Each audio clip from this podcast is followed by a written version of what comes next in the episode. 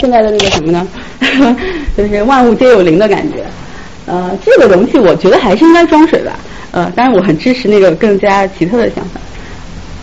啊，这个这个就是刚才说到那个黑陶了。大家可见，你看黑成这个样子，就是含沙量已经非常小了。然后在我个人看来，我觉得这个其实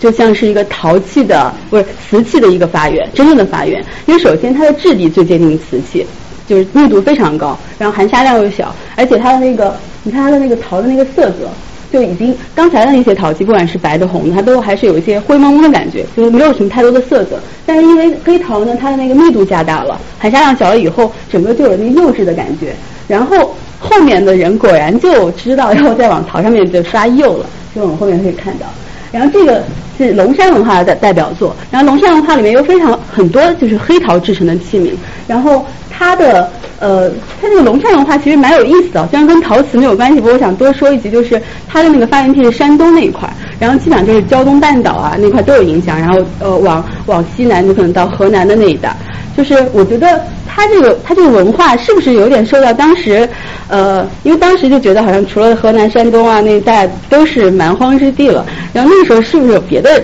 别的氏族的那个异域文化影响到，就是原始的异域文化，这是我的一个猜测吧。因为我觉得从那个视觉上来说，这个黑陶不管它的形式啊颜色，就和刚才的很不一样。我觉得应该是一种不同的思维方式下的产物。嗯，好，我们继续看这个。呃，这个就是白色的陶，就是呃，这个白陶豆为什么单独拿出来说呢？因为大家看我后面标了一个商，因为呃几个陶器的文化呢，它后面被学者就是归到了不同朝代的一个文化的影射上面。然后像白陶好像就直接会影响到商代商代的那个文化，而且白陶呢，因为它它在颜色上更加接近后代的瓷器，嗯，然后但是大家看到这个最有意思的是上面这个花纹，大家想到什么没有？对对对，这个应该非常明显啊，就是青铜器的花纹。然后这是我觉得呃，是我觉得非常有意思，也想告诉大家，跟大家分享一点，就是不管是陶，然后到瓷，然后到后面的青铜器，到玉器，然后各个朝代就是延续下来，不管它的器型怎么变，质地怎么变，但是它好像一脉相承的，就是我们那个青铜文化这一脉。然后从这里就已经开始了一个图腾崇拜，还还还有一个就是氏族的一个祖先的一个一个标记。嗯，这个很有意思。嗯，这是河南省郑州出土的，也是当时一个龙山文化的一个一个相邻地区。啊，这就是刚才我说的了。呃，我们现在呢就呃以陶说陶的，把这个文化就分成这三个三个类型吧。呃，可以用这个来界定这些陶陶制品。呃，第一个就是仰韶文化。仰韶文化呢，呃，刚才也提过一些，它主要是黄河中游，也就是我们的古中原地区吧。然后呢，呃，往西就是到甘肃，然后一直延伸到河南一带。呃，它这个在学术界里面就对应的是彩陶文化，也就是炎帝那一派的。呃，具体我就不细说了，因为这好像就越会越说越远。大家如果感兴趣的话，可以回去翻一下相关的资料，其实说的还比较详细。呃，然后第二个呢是龙山文化，就是刚才说是以山东为为主，然后河南呃包括河黄河中下游的一带，它就是以那个黑陶文化为代表。刚才看到那个小的那个细长的陶器，然后最后一个呃，它对应的是夏夏代的文化。然后最后一个是小屯，小屯是河南地区的一个一个出土文物的一个地区。然后呢，以它命名的白陶文化对应的是商代。啊，我现在只是简单的罗列一下，然后具体里面的东西应该还是还是蛮深奥的，大家有兴趣可以去回家看一下。嗯，这个是。这个就是到了我呃想从陶过渡到瓷的一个阶段，大家已经看到它这个已经不是陶了，它叫青褐彩原始瓷尊。然后呢，也就是我们如果你要是追溯瓷器的话，最早应该可以追溯到商代，商代的，但是它不能是呃不能叫正式的瓷器，它只能叫原始瓷。原始瓷呢，我觉得就有点像是陶和瓷的一个过渡的产物，因为它可能嗯。它可能吸取了黑陶里面密度比较高的特点，但是它还没有完全采用那个陶呃瓷器制品的那么高的烧制烧制的温度。然后你看它的那个形状和它的工艺上面还是更偏陶器一些。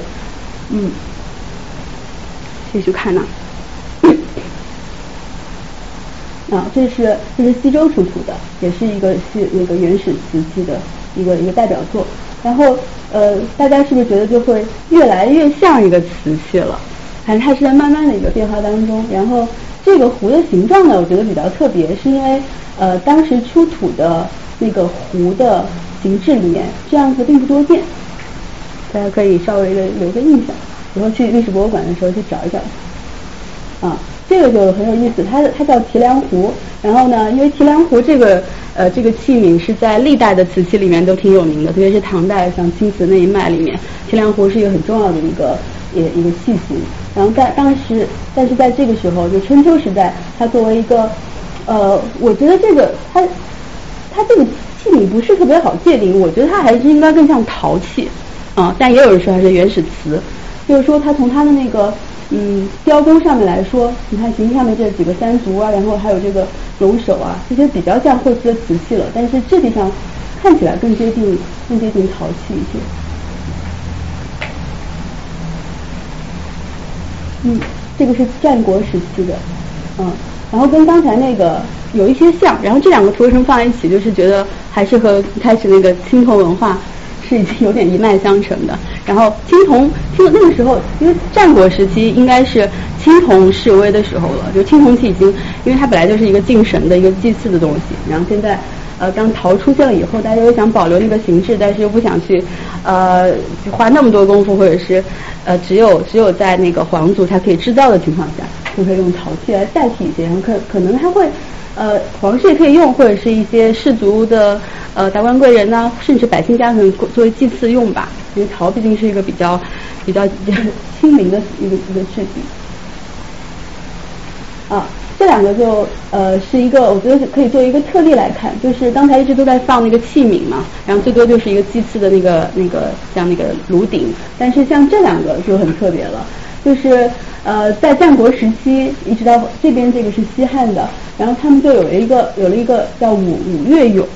就是在吹奏音乐、吹奏呃在在跳舞的这样一个一个歌舞俑的一个一个形象。但是呢，大家可以比较，左边是战国，然后右边是西汉，然后两个就不太一样。然后战国的时候还是比较原始的形象，而且好像它更注重人的个体。然后到了西汉这个，它就塑造出了整个的一个舞台，而且你看，就是人站的那个位置比这个。战国的时候 更加的有规矩，然后可可能就你你会有更强的一个礼仪的感觉在上面，然后而且他的那个乐器啊，然后可能各司其职的感觉就更加的更加的重了，嗯，然后这两个都是都是陶器，嗯，又回归回到了陶上面，就是说它是在呃在呃秦汉交接的时候吧，可能一直从从嗯。商周晚期一直到一直到唐之前，陶陶和瓷都还是并行的，就是一直它也没有完全消失，但是瓷会越来越的越来越占据一个主要的地位。然后到唐以后，一直到元到明呃到宋就开始瓷器完全取代陶，陶就越来越少了。嗯，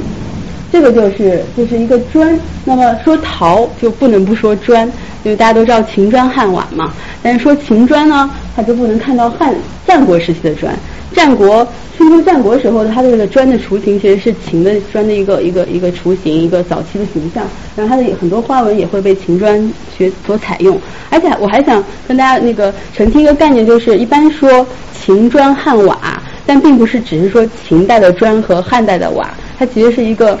对是一个相互交叉的概念，就是秦汉时期的砖和瓦。可能这样说会会比较准确一些，但是因为汉代那个瓦当非常的有名，就是在屋檐上面做排水的那个装饰品，一个圆形或者是不规则形状的，呃，所以汉瓦比较有代表性。但是并不是说秦代就没有瓦，然后汉代就没有砖，啊，这个是战国时期早期的一个一个一个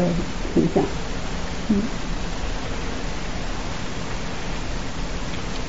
然后这也是一个不能不提的一个陶制品，就是兵马俑。嗯，呃，这个我知道大家应该都知道，但是呢，既然说陶瓷，就不能不说它，它也是一个陶制品啊。然后大家应该也知道它是就是只是殡葬用的嘛，不会大家不会在家里放。高一百二十厘米，就是蹲着的，还是一个非常非常大型的陶制品。嗯，然后这两个也是我觉得很有意思的，呃。先先考大家一个字，那字读什么呢？什么做？这个字只要勇敢一点都能读对。看不太清楚是吗？啊，这这好像不能放大了，那就是竹字旁一个顾忌的忌。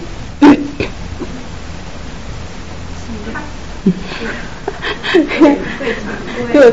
对，直接直接就独自读半边就可以了。对，呃，然后它其实呃这个什么意思呢？就是长久的坐，就是因为那个时候的坐姿是一个是一个常规的休息的状态嘛，并不是说我坐一下马上起来，就长长久的这样以坐为一种休息状态。然后呢，左边是秦代的，右边是西汉的，大家比较一下有什么不一样啊？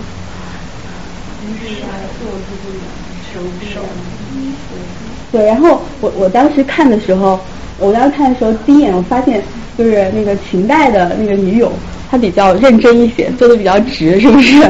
然后汉代的话，她就已经比较慵懒了，也不是说慵懒，但是会放松许多。然后呢，我觉得我又去比较了一下这个，就秦代和汉代他们的那些，呃。呃，壁画呀，或者是一些其他的艺术作品，我发现可能它是一个文化的趋势，就是秦代的那礼仪更加的、更加的严苛一些，更加的严谨一些。所以呢，你看人的形象直接导致于艺术品的形象，因为那个时候还没有一个抽象的概念嘛，基本上是一个还是对比较现实的反映当时的真实情况的。然后左边这个，你看这个虽然都是女子，而且应该应该都是当时的美女吧，但左边就不怎么笑，右边就微微的有一些笑颜，就显得可亲很多。然后你看他他们那个服饰，还有手，手也很有意思。这边是两个手这样半握拳的，然后就非常的一个很很严肃、很紧绷的状态，对吧？就哦，我可能他面对的就是他的他的主公或者他的 他的一个氏族的一些一些一些长者，但是这边的这个他就把手拢在袖子里面，就是一个很休闲、很放松的状态啊。然后这两个也是也是陶器，嗯。这就是刚才说的那个瓦当，呃，就是为了进一步说明秦代也是有，也秦代和汉代都是有砖和瓦的，所以我在左边放了一个秦代的瓦当。然后秦代呢，嗯，秦代瓦当和汉代的最大的区别就是汉代的瓦当基本上都是以圆形为主了，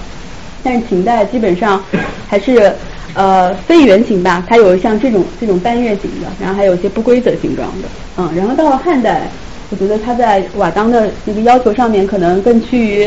把它作为一个不仅是装饰物，它可能需要作为房屋整体设计来说，需要有个统一的形式。但是它下面的那个花纹和和和那个和和文字纹样是一直在变化的。然后大家看那个左边这个应该就是一个云龙纹，然后那边是是有汉是有字的，但是这个因为我找的这个图太小了，我 不能辨认这个字。大家有兴趣的话，网上面应该就会有相关的图和资料。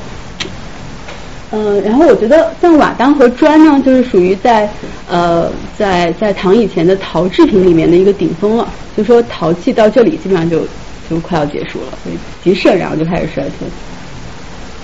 啊啊，这个就是刚才我提到一点，就是大家看到那个黑陶的时候，就已经有了那个瓷器的感觉，而且它那个外面的那表层是不是有釉的感觉？然后果然到了这个汉代的时候呢。对，陶器还有，陶器还有，但是他们就想到要给它刷上一层釉，然后为什么又是绿釉呢？这还是那种青铜器的感觉。你看它的形制，还有它的那个整个的感觉，就是我觉得我们中国的那个那个老祖先呢，他一直都在，他脑子里永远都是青铜器那个形象存在。他不管用什么什么器皿去做它，呃，一个玉文化和青铜器文化的一个交错，然后到后面的瓷器啊，甚至那个漆器啊，永远都想保留一点点这样的影子。嗯，然后这个，但是，你刚才不好意思打断一下，嗯，刚才讲到为什么是这个绿色，还有一种说法是从这个视觉科学来讲的，嗯，就说在曾经，因为以前人们大部分时间都在外劳作，而且在远古以前那个时候天气很好，这个 UV 它透过紫外呃，就紫外线透过那个空气下来之后，它对人的这个视网膜会造成一个 damage，就是说它会让它人们在看这个青色跟蓝色的时候就分不清楚，嗯，而且这种现象不仅仅是在中。我在同时期的各个地方都是这样子。嗯从这个大语种和小语种的关系来说，比如说中国古代以前，我们说说说青色，其实青色它带有很多颜色，它不仅有绿色、有蓝色、有黑色，嗯，它都有这样子的一种代表。而实际上是，大部分人们把这个青色跟蓝色混成了一起，就是因为这个有这个视觉上的一个观念。嗯，而支持这个论据的呃，支持这个论点的几个论据呢，还有就是说我刚才提到一个语种大小，因为中文是一个大语种，但是有很多小语种，在同时像非洲那边，他们有很多的部落，嗯，这种部落他们的语种是很纯的，嗯，在这种语种中间的话，他们也没有蓝色这个语言的出现？大家在用这个形容颜色的时候，嗯，也就是用的青绿，这是另外一种解释。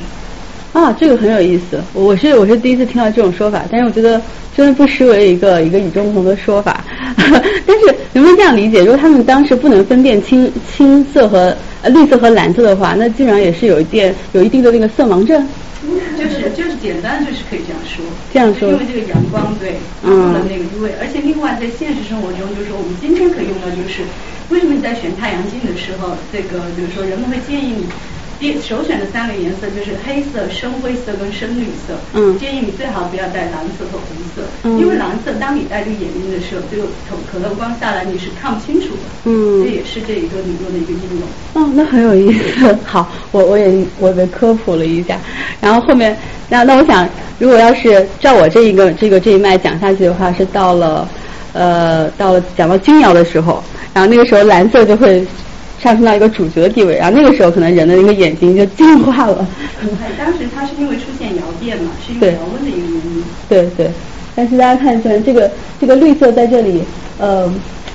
不管是原因是什么吧，但是反正给我的感觉就是一个青铜器。但是在其他的同期作品里面，我没有找到这么绿的，就是像这个绿，我不知道它是那个拍摄的原因，还是说保存特别好，然后其他做其他那个出土的东西可能受到氧化的那个影响。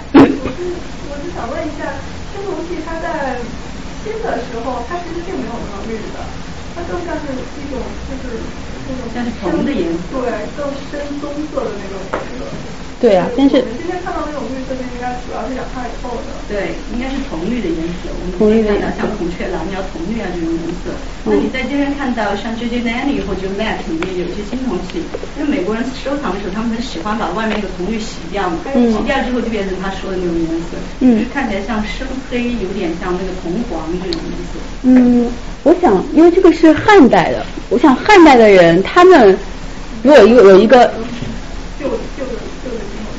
对，就是他们在看一个商代青铜器的时候，是不是已经已经变绿了？然后他们是不是也有我们今天这个误解，觉得青铜器就应该有一些微微的绿色？这只是个猜测了。不过我我还蛮觉得那个那个视觉，对，这个很有意思。对，好，这个值得再再研究一下。我我要建议以后可以开一个这个叫什么呢？附附带的一个叫叫延伸出去的演讲。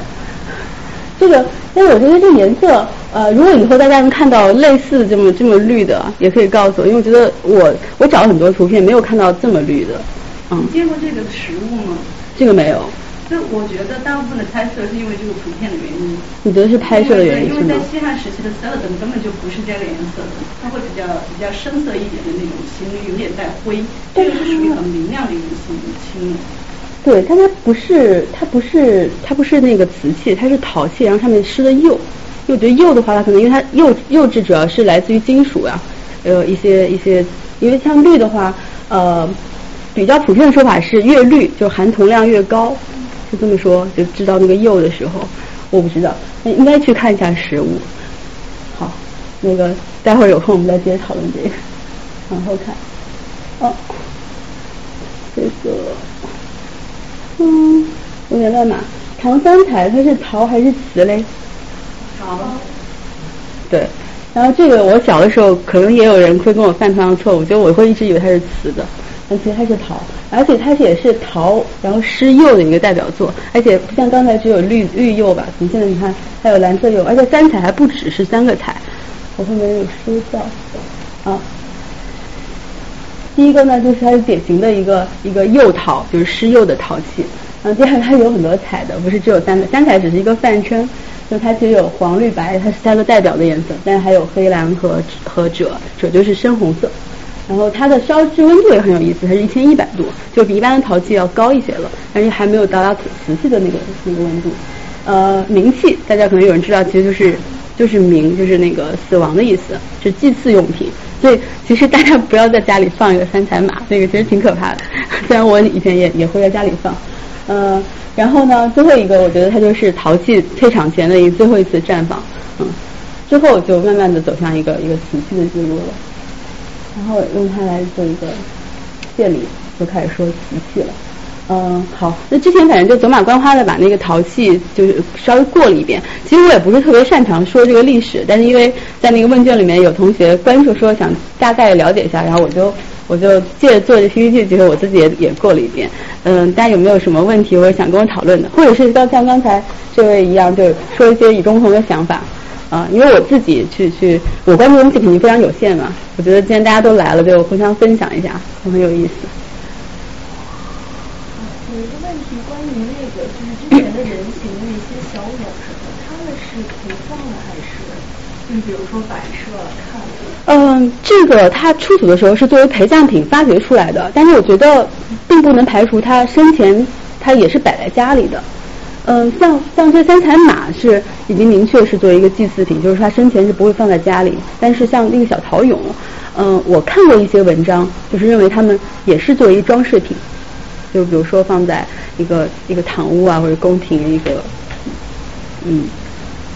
那现在不是还有一些，就是比如说房屋构造的那种，嗯，啊，陶器吗？啊，那种也是是陪葬还是也是？房屋构造的，我真心觉得是陪葬品。对，因为房屋构造在在那个时代的文化里面，它它没有一个成为装饰品的理由。就是它，那个是陪葬品，对，后来瓷器制成房子的也是一个陪葬品。嗯，我我我是比较 赞同这个观点。还有没有别的想说的？那我就想说，就是呃，西周周朝的时候就有一种东西叫浑形，有一种形式，现在在大多数美术馆里也有。然后那个就是，它就是类似于装人的这个一些。呃，死了以后的东西，对，然后它上面就会有那个房子，还有一些小草友什么的。嗯，对，这也是一个有力的证据。对，嗯，还有吗？百无禁忌啊，随便说，反正今天我也不是那么专业，所以大家也不用有任何顾忌。特别欢迎像刚才那样子的补充。好，那我就接着说了，抓紧时间。呃，好，那就说瓷器呢，因为刚才已经把那个陶器回顾了过，已经整个的过了一遍以后，就过渡到了一个瓷器的时代。瓷器时代呢，一开始看过几个图片，就是它是从商代的原始瓷开始的，但是呢，那个时候大家还没有就真正承认说我们有瓷器了，一直到什么时候呢？就到东汉的晚期，然后也是待会我们要说到的一个一个很有名的窑系。它它是发源于浙江上虞一带的，然后为什么在那个地方呢？就是那个地方的那个土质，因为刚才说了，瓷器的对土质要求很高，它呢它是只有要瓷土，然后瓷土除了刚才说的这个浙江上虞那一块，后面特别发达的一个地方叫景德镇，他们为什么一直成为千年瓷都？就是因为它的那里的高岭土是独一无二的，其他地方任何地方都找不到那样子的土，呃，然后在。但在东汉晚期的时候呢，是主要是发源于浙江上虞，然后它是作为一个比较成熟的青釉瓷器，对，然后那个时候是呃作为，所以我为什么说青瓷是一个所有瓷器的一个发源呢？也是一个开端，呃，我又要牵强附会的把它和那个玉文化联系起来了，因为如果不是发源于这一端的话，为什么一开始是青瓷呢？当然它也会受自然条件的影响和它那个技术手段的一个一个支持吧，但是至少。至少是一个证明，当时人的审美观更倾向于倾向于这个玉文化那一脉。啊，然后到了呃，关于窑系，待会儿说摄氏度，刚才也提了一下，就是一定要一千二百度以上才能是称为瓷器了。哎，麻烦问一下，浙江上虞这个瓷土，它是高岭土吗？它不是高岭土，对，它是瓷土，但它不是高岭土，高岭土只是就是称作景德镇当地的那个土。然后后面就是一些图片，这个是这个是呃西汉时代的，西汉时代那那个时候还可能就是还属于那个过渡时期，还不能算是真正成熟的瓷器，但是它已经有了一些瓷器基本要有的一些形制。然后这个我选了这个图呢，我觉得它它那个就是它叫它叫原始词水波纹兽兽耳兽耳鸥，那个字念鸥，就是大瓮的意思，但是它有盖的。我觉得它那个两个两个兽耳纹很有意思。因为那个在汉代的时候，人还是非常喜欢用兽的形象，但到了那个元宋以后，就越来越少了，喜欢用植物和人的生活。这个也是，这是东汉时期，我是从西汉，然后按时间顺序这样来过一下。到东汉时期呢，你看它，它相比西汉来说，形制就更加简单一些了。然后东汉整个的除了陶器之外，别的艺术品也是趋向于一个形制，就是形式上的简单化。然后是啊，你说。刚刚说瓷器必备的形式是什么？因为我分不清楚这个瓷器跟刚刚的那些上釉的陶有什么区别。呃，这个不是你的问题，其实它这个就很难界定，因为它还属于过渡时期。你想到东汉晚期才是真正说我们有了瓷器，那就也就是说，那东汉晚期之前所有东西其实都是很模糊的。那像我觉得他们界定的可能还是根据它那个质地，就是它的它的那个含对土质，然后密度，或者说它的那个呃物理特性，防水啊，然后釉层这样子的。还有一个说法是，你最主要可以根据两个标准，一个标准是它是否上釉，还有一个标准就是说它的窑温是否达到一千二百度以上。对，这也可以。不过釉的话，因为陶也有上釉的，所以可能还是根据温度吧，我觉得会更加严谨一点。我刚才又发现一些乱码，大家不要介意，因为我是用那个 Mac 的系统编的，我不知道为什么它到这就就出现了奇怪的乱码。然后这个标题是从青瓷开始，呃，因为刚才我说了那么多，就是就是关于为什么词会从青瓷开始，然后呢，呃，这里呢又提出了一些比较比较偏学术或者是偏那个物理化学一脉的说法。他说呢，因为大家它的瓷器表面会有层透明或者半透明的青釉而得名，也就是呃，至于为什么有青釉，我觉得应该是和当时开发就是开采那个矿产，它研磨的那个粉末可能含铜量正好比较高，然后呢，那个人那时候的人可能审美上又比较喜欢青色这个系统的，所以就会有可能是偶然加必然。然后呢，呃，它里面是说，呃，它的颜色。和它里面的那个含的那个金属的含量有关，就是它这里面说含氧化铁越高，颜色会越深。然后就是呃，也就是以前我们说青瓷吧，原始时候说青瓷，并不是呃像后来的那个像龙泉窑啊，或者是像像后面的那种青白瓷那种浅浅的青色。那个时候青瓷就是一个比较宽泛的概念。它可能是它从浅青色甚至泛白，然后一直慢慢变深变深，一直泛有些发黄到青黑色，都叫统称青瓷。嗯，这个就是这个就是我我我觉得就 可以作为我们成成熟的那个成熟瓷器的一个一个代表作，就是东汉时期。然后像这个形式上面，呃，就相比之前的那些比较模糊的，就刚才你说不太分得清的那些，就。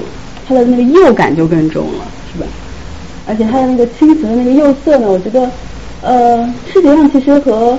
和和唐代的那些青瓷颜色上没有什么太大的差区别，但也有可能这件作品是当时烧的比较好的。这个是越窑，越窑就是呃，待会要说的一个非常重要的青瓷的一个一个窑址。越窑，嗯。越窑呢是我们那个青瓷历史上面延续时间最长的。然后刚才说到它的那个我们的瓷器，可能可以说它诞生于东汉晚期。那这个越窑就诞生于那个时候。刚才说的那个浙江上虞，也就是越窑最早的一个窑址。但是越窑呢，其实它是有一个，它是有一个两个小两个概念的。那么狭义上来讲，就只是说那个唐宋以后越州窑。那现在大部分我们说越越窑。可能就指的是这个，就唐宋以后的那个，呃，就是陶瓷技艺极大发展的时候的那个越州窑。但是呢，如果要是学术上再界定的宽泛一点，广义上来讲，它也包括像东汉末年，然后一直延续到那个明代，一直到呃延延续到它这个青瓷衰亡了以后，整个窑址一个从生到灭的全过程，都叫都叫越窑。嗯，它其实就可以说它是一个前后连贯的窑系的一个瓷窑的体系。我觉得这个会比较准确一点。然后它的延续时间就非常的长，可能是，可能是我们所有的几大民窑，因为民窑有很多种说法嘛，有说五大民窑、八大民窑、十大民窑，它各种根据年代界定啊，或者根据地区界定，但是这个是就是它的持续时间最长的，就是这个就是这个越窑，而且它的那个在这一千多年之间，它是从没有间断过的。它不像有的窑可能会中途会会会停歇停烧一段时间，然后再再兴起。但是这个越窑是一直没有间断过。然后它在唐代的时候是极盛，因为唐代的青瓷嘛，唐代青瓷也是，嗯，可能到了兴盛到什么程度呢？就是在在波斯那些古国啊，还有现在印度啊，都发掘到我们当时的那个青瓷制品。呃，我觉得可能也是当时那个丝绸之路上的一个一员要一员大将。呃，忽略掉那个忽略掉乱马，它当时是一个贡品。呃，然后为什么要说这个贡品呢？就清朝有一个很有意思的瓷器叫秘色瓷，大家有没有听说过这个东西？对吧？秘色瓷这个呢，也是我呃就对瓷器产生兴趣的一个一个一个小根源，因为当时秘色瓷呢说起来就是因为在乾隆之前大家都没有见过它像长什么样，然后就秘色瓷一个秘字就把大家的那个好奇心都都勾起来了，觉得它有真有那么神秘吗？然后呢后面我们会说到它到底有多神秘。呃，还有一个还有一个需要提到的就是饮茶，就是青瓷为什么在唐代的时候那么兴盛？因为它和它。大家应该知道，之前有一个讲座是讲讲到茶文化的，就是茶在唐代也有一个很大的发展，然后它正好和一个瓷器，特别是茶具的那那一脉的瓷器，有一个相辅相成的一个一个一个过程。呃，我们先先把这个时间线走完哈。三国时期，三国时期的那个这个是我找了一些它的学术上面说它的那些特点啊，作为听起来说。呃，大家就看一下吧，我就不读了，因为这样他说的还比较详细，我觉得还算比较严谨。呃，主要的区别就是一个胎质，然后一个呢就是釉色，还有就是那就是它的那个纹饰，看大象吧。嗯，最后一点，我想稍微提一下，就是日用品和名器，就是呃，这个是做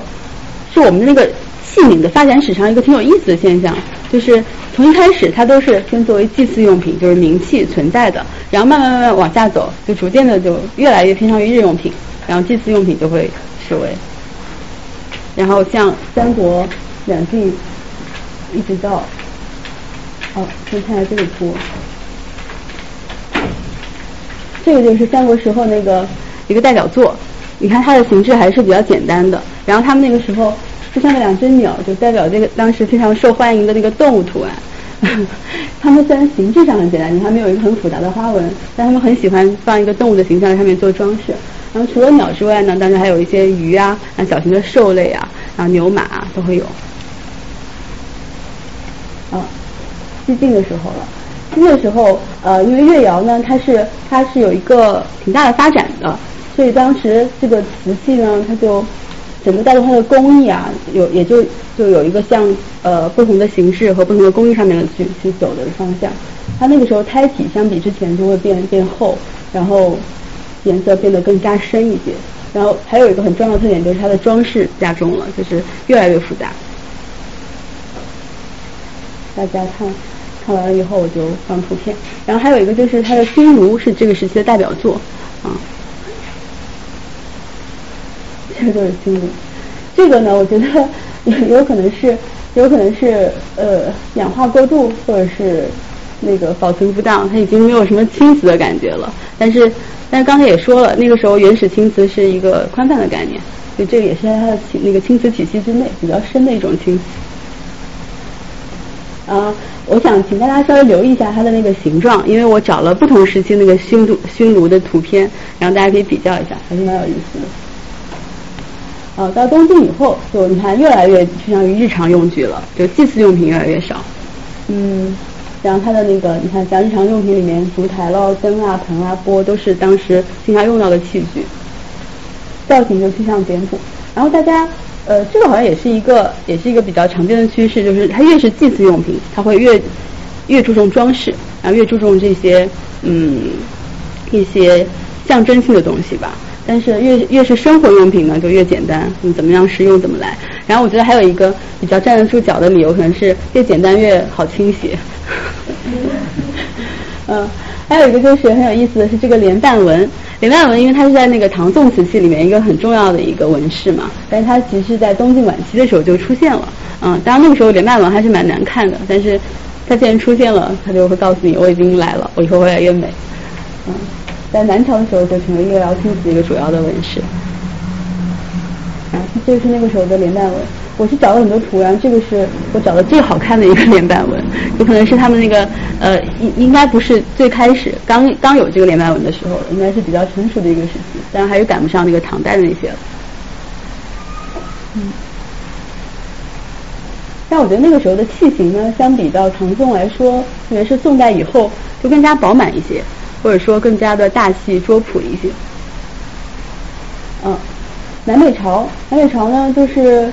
其实我觉得南北朝和和近代呃区别并不是那么大，但是要如果要是一定要说的话，就是它的那个釉质可能会更加的更加的厚润一点，釉色就更加偏黄一点。我找了一个蛮有意思的器，就是这个，大家猜这是什么？对，它也是一个新新炉，就是跟刚才那个其实一样东西，但是它们的它们的形式已经差的太多了。不过这个图片我觉得它的那个